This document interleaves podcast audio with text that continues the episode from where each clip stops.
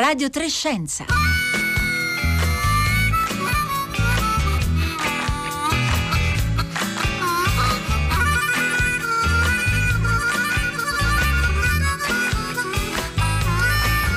Le 11.30 trascorse da 30 secondi in questo istante. Buongiorno da Marco Motta, bentornati all'ascolto di Radio Trescenza in questo mercoledì 9 giugno. Eh, oggi parleremo della malattia di Alzheimer perché, forse l'avrete letto o sentito lunedì scorso, la FDA, la Food and Drug Administration, l'ente regolatorio statunitense dei medicinali, ha approvato il primo farmaco contro l'Alzheimer da 18 anni a questa parte, dal 2003. Insomma, una notizia che ha avuto naturalmente molta eco perché riguarda potenzialmente milioni di pazienti nel mondo.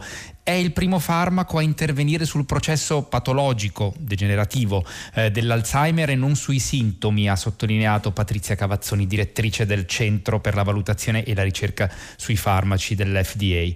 E tuttavia l'approvazione di aducanumab, eh, questo è il nome quasi impronunciabile della molecola che è un anticorpo eh, monoclonale, quindi un farmaco eh, molto innovativo eh, dal punto di vista tecnologico come lo sono, abbiamo parlato tante volte, gli anticorpi monoclonali eh, che sono stati approvati o, o sono in corso eh, di approvazione per eh, la Covid e quindi un anticorpo monoclonale, però questa approvazione è stata accompagnata anche da molte osservazioni critiche, a cominciare eh, dal fatto che nel novembre scorso un eh, panel di esperti indipendenti aveva dato proprio all'FDA un parere negativo all'approvazione perché i dati a disposizione indicavano a loro giudizio un'efficacia troppo bassa del farmaco. Insomma, un quadro complesso in cui entrano in gioco molti fattori, la difficile, eh, quasi affannosa ricerca di farmaci efficaci contro una malattia degenerativa che, afflisse, che, affligge già oggi, lo sappiamo, decine di milioni di persone con stime di crescita davvero preoccupanti nei prossimi anni,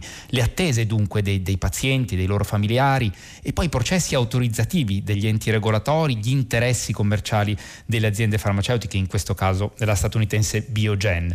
Oggi proviamo a eh, cercare di capire meglio i termini della questione, voi potete come sempre eh, partecipare a questa puntata con le vostre osservazioni e le vostre domande inviando un sms o un whatsapp al 335 5634 eh, 296 oppure interagendo con noi tramite Facebook e Twitter.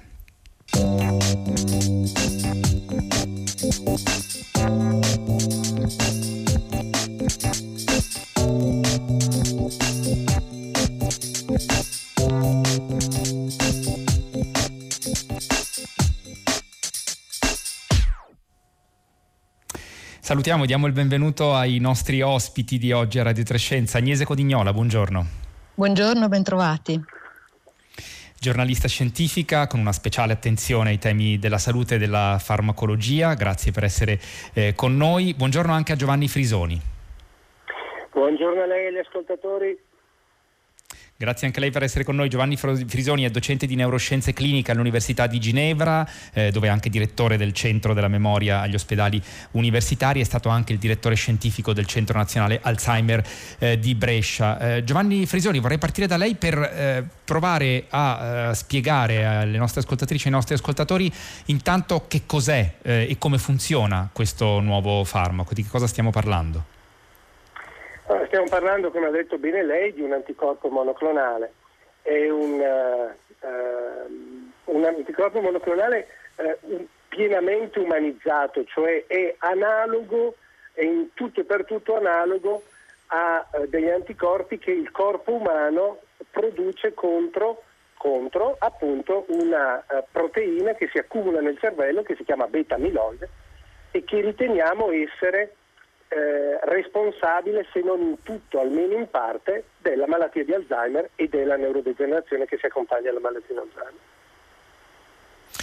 Ecco Giovanni Frisoni, adesso cercheremo di entrare un po' poi nei, nei dettagli anche del dibattito che c'è eh, a quanto ci, ci, sembra nella comunità scientifica rispetto alla questione del, dell'efficacia di questo farmaco. Il, il, suo parere innanzitutto e insomma la, la, la sua impressione rispetto a questa eh, approvazione da parte dell'ente regolatorio statunitense è positiva? La considera eh, diciamo una potenziale svolta in una situazione come sappiamo eh, molto difficile, quella appunto della eh, cura, eh, della ricerca, scusate, che dura da molti anni di farmaci efficaci contro la malattia di Alzheimer. Sì, senta, io eh, non sono persona di mezzi termini, è un momento epocale. eh, è un momento epocale perché eh, è il primo farmaco contro eh, quelle che riteniamo essere le cause molecolari della malattia. Non è il farmaco ideale, eh, siamo d'accordo. Eh, il, perché non è il farmaco ideale? Non è il farmaco ideale perché nel mondo migliore possibile avremmo voluto eh, due studi clinici eh, identici, l'uno che conferma l'altro, due studi identici, tutti, entrambi positivi. Positivi cosa vuol dire? Due studi che dimostrano che il farmaco è in grado di rallentare la progressione della malattia, è in grado di rallentare la perdita del mo- della memoria, è in grado di rallentare la perdita dell'autonomia. Ora, questi due studi eh, indipendenti, perché due? Perché eh, è una, un criterio di precauzione, eh, gli enti regolatori certo. non si fidano di eh, una rondine che non fa primavera, dicono due rondini fanno primavera, una rondine no. Bon, eh, qui di studi ne abbiamo uno e mezzo, eh, perché uno è chiaramente positivo, l'altro è equivocamente positivo, non è completamente positivo, eh, è, sembrava esse, fosse negativo, in realtà poi un'analisi a posteriori ha dimostrato eh, un'efficacia eh, del farmaco in un gruppo di pazienti, nei pazienti che avevano preso il farmaco alla dose più elevata, però è un'analisi a posteriori. Eh, qualcuno ci ha insegnato che del senno di poi sono piene le fosse e quindi sono delle analisi delle quali noi ricercatori, noi medici e gli enti regolatori non si fidano un granché. Questo è il motivo per cui abbiamo un, eh, un trial e mezzo. Eh, nel mondo migliore possibile ne avremmo voluti due. Il mondo migliore possibile però eh, io non ci sono ancora arrivato, eh, credo anche molti degli ascoltatori, questo è quello che abbiamo oggi, credo che sia comunque un evento epocale eh, che aprirà eh, grandi prospettive sulle quali se, la, se vuole poi ne potremo parlare. Di questo torneremo tra, a parlare tra, tra, poco. Giovanni Frisoni, lei appunto citava eh, i due studi e appunto questi eh, diciamo, risultati eh, altalenanti eh, che sono anche alla base del, eh, della decisione, eh, credo, del, dell'FDA di fare una sorta di approvazione condizionata, cioè vedremo, si è detto, che cosa succede nella somministrazione di questo farmaco nei prossimi mesi e anni e valutiamo sul campo in qualche maniera maniera eh, l'efficacia, anche eh, con l'ipotesi di eventualmente poi eh, ritirare il farmaco. Allora, ehm, Agnese Codignola, ci aiuti a, a, a capire al, al punto, alcuni aspetti, li ha anticipati eh, Giovanni Frisoni, eh, che cosa è successo diciamo, nel, negli ultimi mesi? Noi citavamo anche il parere di questo panel di esperti indipendenti che alla fine dell'anno scorso si era pronunciato con un parere negativo a quanto abbiamo capito sì. rispetto alla alla, all'approvazione del farmaco. Che cosa eh, è successo e, e, e diciamo, qual è stato poi l'iter che ha portato a questa approvazione diciamo, un po' condizionata, se la vogliamo definire così? Sì, è condizionata a tutti gli effetti, ma dunque è una vicenda complicata ehm, che, che, richiede anche delle spiegazioni. Cerchiamo di, di stare sul semplice.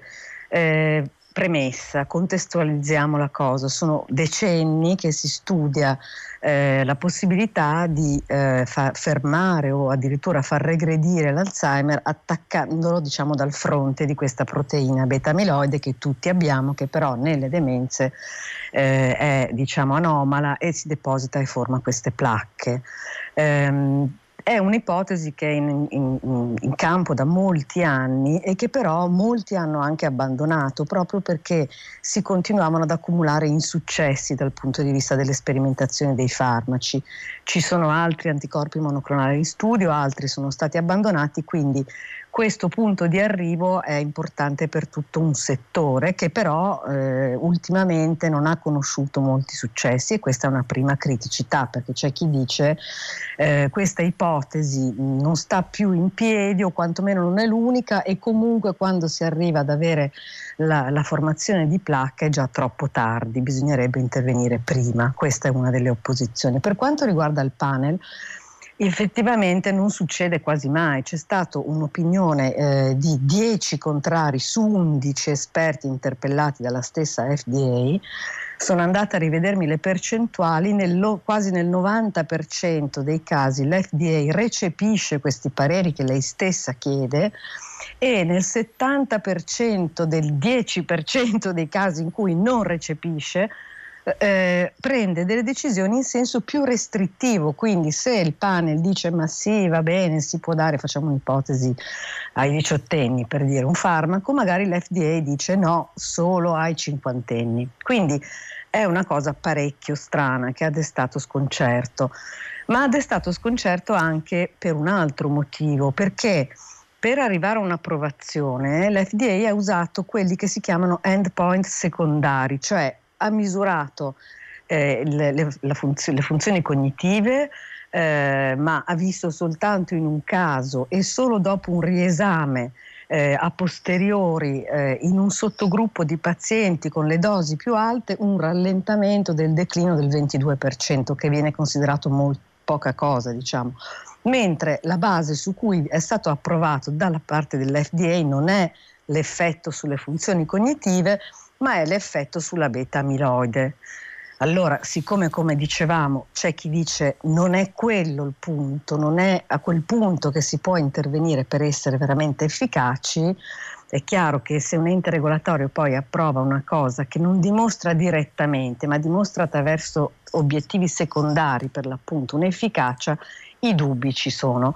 Ultimo aspetto della questione è che si tratta di un anticorpo monoclonale e come tutti gli anticorpi monoclonali è, è un farmaco biologico estremamente costoso. L'azienda parla di 56.000, euro, 56.000 scusate, dollari all'anno e secondo le valutazioni di farmacoeconomia, siccome potrebbe essere dato dai medici di famiglia, sarebbe il più costoso farmaco mh, mm, mai eh, legalizzato, diciamo, dato dai medici di famiglia americani. Eh, per questi motivi l'FDA ha concesso un'approvazione temporanea, eh, l'ha sottomessa agli studi di fase 4 che tutti abbiamo iniziato a conoscere perché sono gli studi post-marketing che avvengono anche per il Covid, no? i vaccini, i farmaci e così via. E quindi in sostanza ha detto io vi do un'autorizzazione perché la situazione è drammatica e perché non c'è niente di fatto, c'è molto poco. Però voi il tempo e avete un sacco di tempo, questa è un'altra criticità, nove anni di tempo che nei tempi dell'Alzheimer vanno bene, diciamo, è un periodo congruo, però chiaramente più di un esperto dice sì, eh, certo, in nove anni chissà cosa può succedere, no? eh, avete nove anni di tempo per dimostrare che, che effettivamente questo monoclonale funzioni. Quindi è un'approvazione molto delicata e che eh, mh, ha prestato il fianco sia a toni entusiastici, perché è vero che è la prima cosa dopo 18 anni, e perché potrebbe dare impulso a tutto il settore della beta-amiloide che era molto in declino, ma c'è chi dice invece sottolinea il contrario, cioè potrebbe sottrarre energie, fondi e tempo agli altri settori di ricerca che stavano cercando di andare avanti, potrebbe dare false speranze e così via. Quindi il giudizio secondo me in questo momento è molto sospeso, vedremo cosa succederà, nel senso se sarà usato e se funzionerà o meno. Agnese Colignola, grazie per averci fatto questo eh, quadro di una situazione, di una dinamica che, eh, come abbiamo capito, eh, è, è, naturalmente complessa, in gioco, eh, vede in gioco molti, molti fattori. Giovanni Frisoni, eh, torniamo sulla questione appunto della, eh, del ruolo diciamo, di questa proteina, della beta amiloide, perché abbiamo capito, ce lo ricordava eh, appunto Agnese eh, Codignola, non siamo così certi che eh, ci eh, sia un, un ruolo diciamo, di causa-effetto, di associazione di causa-effetto tra l'accumularsi di queste placche, di questa proteina e l'insorgenza della, della malattia. E comunque l'efficacia seppur limitata, di, di questo farmaco eh, riguarda eventualmente pazienti che sono a uno stadio molto precoce della malattia. E allora ci spieghi meglio eh, diciamo, lo stato dell'arte rispetto alla questione degli, degli studi eh, sul ruolo della beta-amiloide e poi eh, la questione degli, dello, appunto, del riuscire ad intervenire a uno stadio molto precoce della malattia. Oggi come oggi siamo in grado eh, di, di, di, farlo e che cosa significa anche stadio molto precoce di, di malattia? Certo, eh, questo è il, è il, punto al quale mi riferivo quando dicevo che questo, l'approvazione di questo farmaco potrebbe aprire dei, eh, degli scenari eh, epocali. Ma però prima di affrontare questo aspetto volevo completare quanto diceva l'autoressa Colignola.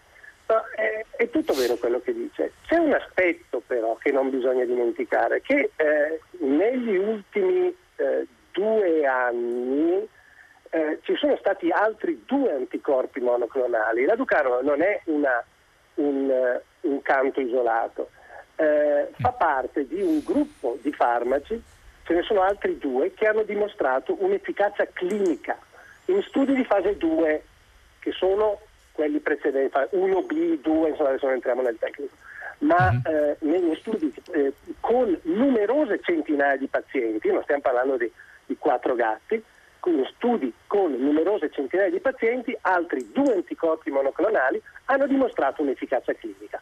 Ora, è logico che l'FDA mica si basa su questo per approvare la Ducano, eh, non mica si basa sulla...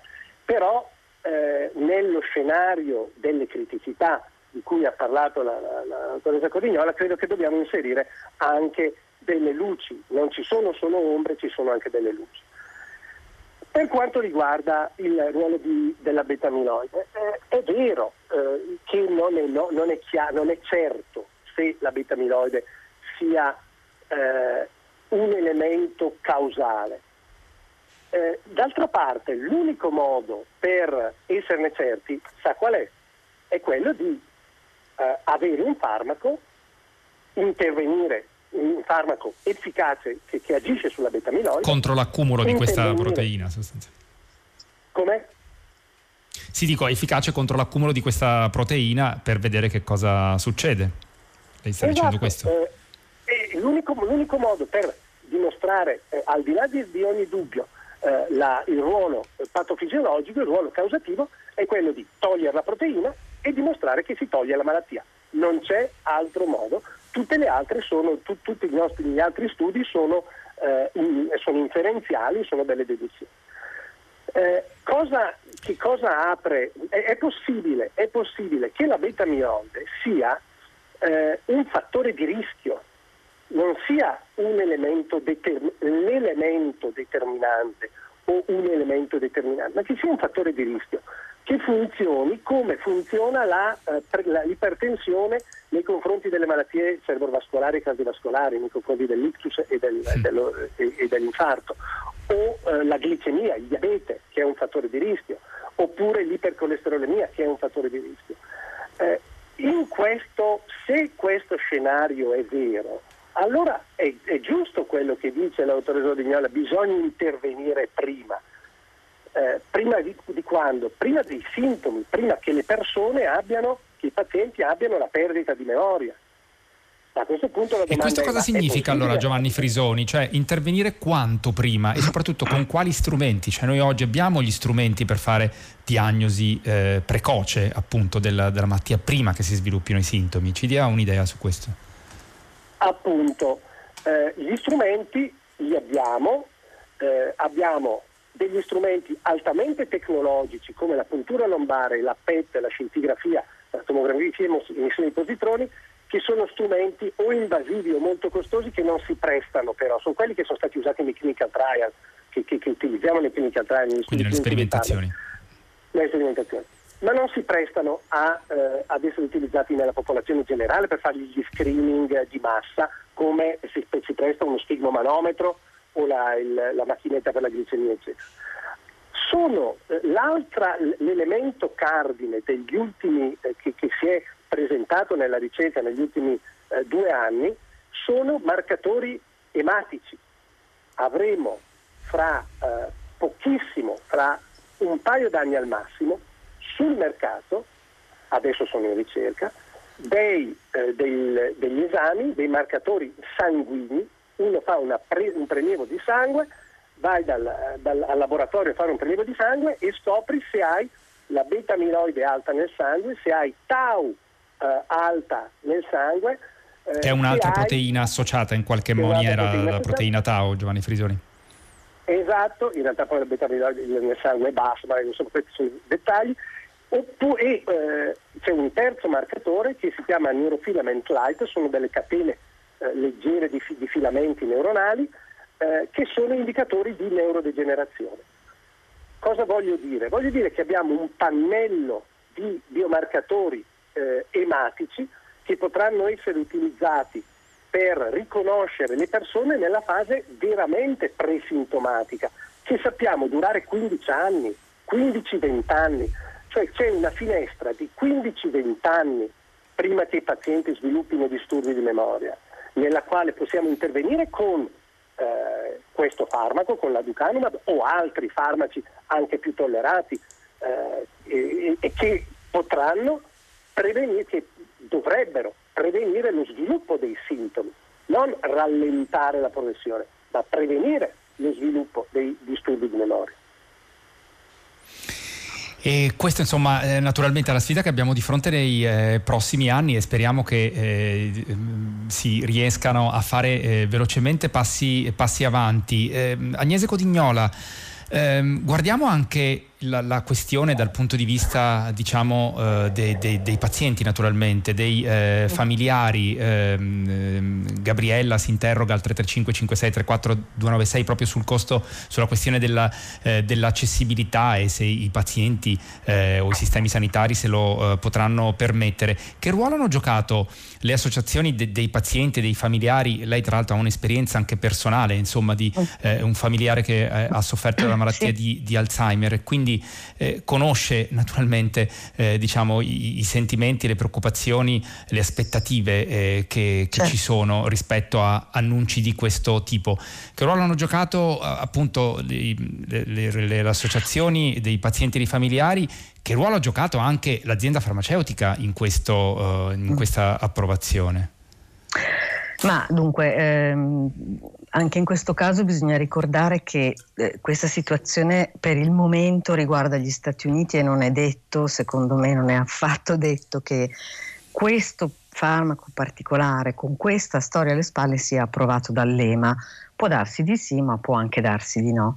Eh, nell'ambito statunitense le associazioni dei, dei pazienti sono delle lobby molto forti eh, va detto, va sempre tenuto presente che è difficile valutare diciamo, eh, più di tanto la loro, dire, la loro onestà intellettuale anche involontaria, perché eh, in molti casi negli anni è venuto fuori che alcune di queste associazioni dei pazienti sono fortemente sostenute dalle aziende che hanno interessi nella malattia e quindi chiaramente eh, sono influenzate.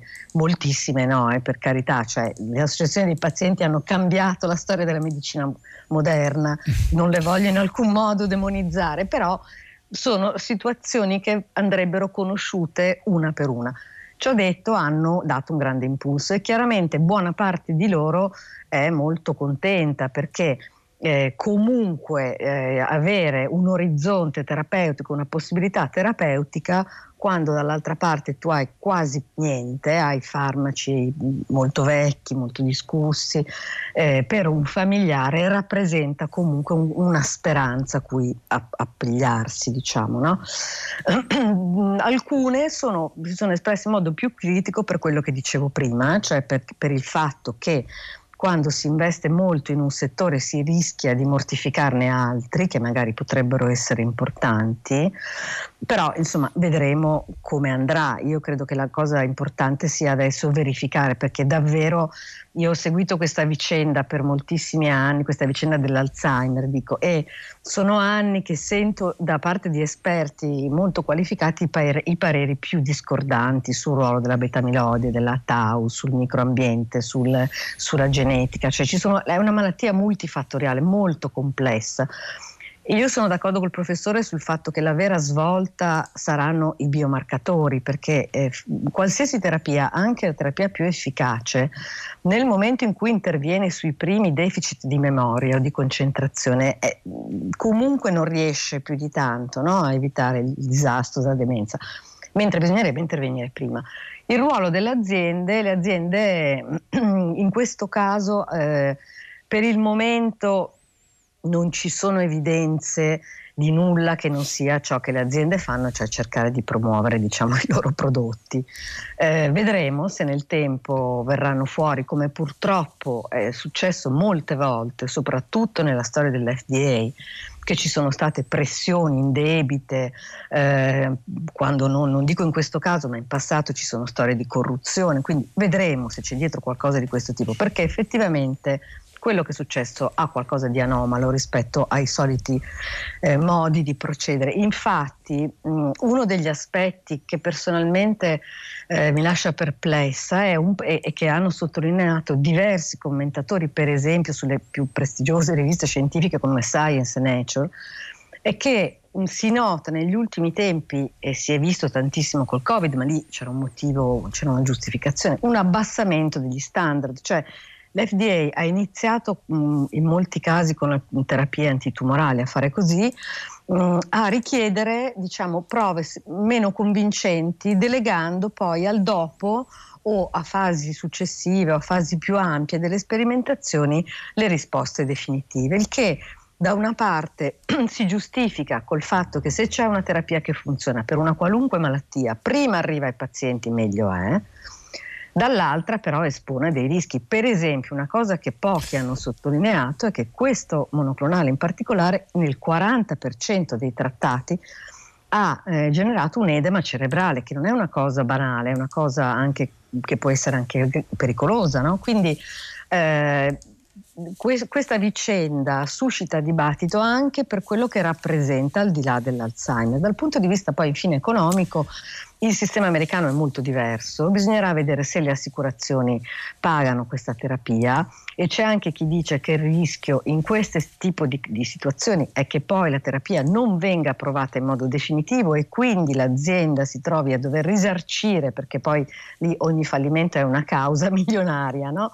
e quindi è un terreno minato. Naturalmente in Italia abbiamo eh, per fortuna un altro sistema Abbiamo già approvate delle terapie mono, dei, degli anticorpi monoclonali molto più costosi, gli anticorpi monoclonali che si usano per esempio contro il cancro, contro certe malattie autoimmuni, sono molto ma molto più costosi di questo, quindi probabilmente qualora fosse dimostrata l'efficacia, fosse sancita dall'EMA, si arriverebbe a un'approvazione anche eh, a, ad averlo gratis dal punto di vista del paziente attraverso il Servizio Sanitario Nazionale. Però secondo me... Ci, Questo ci vedremo naturalmente che cosa, che cosa, accadrà Agnese Codignola. Giovanni eh, Frisoni, abbiamo un paio di minuti, quindi davvero eh, in chiusura. Eh, questa approvazione è anche figlia in qualche maniera dei nuovi tempi che stiamo vivendo eh, dopo l'esperienza del, della pandemia rispetto all'approvazione dei farmaci oppure la, la, storia diciamo anche di ricerca clinica di nuovi farmaci dell'Alzheimer è talmente singolare che eh, dal suo punto di vista insomma era, era opportuna questa, eh, questa, approvazione di questo, di questo nuovo farmaco? Ma guardi, certamente la pandemia Covid ha, segnato, segnerà il, il, il, tutta la, la, la vita di chiunque e, e, certamente anche lo sviluppo della medicina. Eh, io, la mia lettura del, dello sviluppo, eh, dell'evoluzione della malattia di Alzheimer è quella di un progressivo avvicinamento. Se eh, la Ducanumab non è un, eh, una, una, voce che urla nel deserto, è, eh, eh, è l'ultima tappa di, lunga, di un lungo percorso di avvicinamento che è iniziato col vaccino eh, che, del quale probabilmente molti ricorderanno, di quasi 15 anni fa, credo ormai, eh, che però stato, aveva dato dei casi di meningoencefalite, è stato ritirato, poi un primo eh, farmaco, che, un primo anticorpo monoclonale che toglieva l'amiloide ma non, eh, ma, ma non, aveva nessun effetto sui sintomi, poi i primi, eh, i primi segnali di effetti sui sintomi eh, e poi un altro monoclonale e poi un terzo monoclonale con effetto Quindi è un tassello, diciamo, Giovanni Frisoni, di un lungo percorso di ricerca che naturalmente esatto. continueremo eh, a seguire. Esatto. Io vi ringrazio entrambi, Giovanni Frisoni, lo ricordo, docente di neuroscienze cliniche all'Università di Ginevra, Agnese Codignola, giornalista scientifica per essere state con noi a Radio Trescenza che finisce qui, io ve lo ricordo, un programma eh, ideato da Rossella Panarese, oggi in regia c'era Giulia Nucci, alla parte tecnica Daniele Verde Verde insieme a Francesca Boninconti e Roberta Fulci in redazione. Marco Motta vi saluta e vi augura una buona giornata all'ascolto di Radio 3.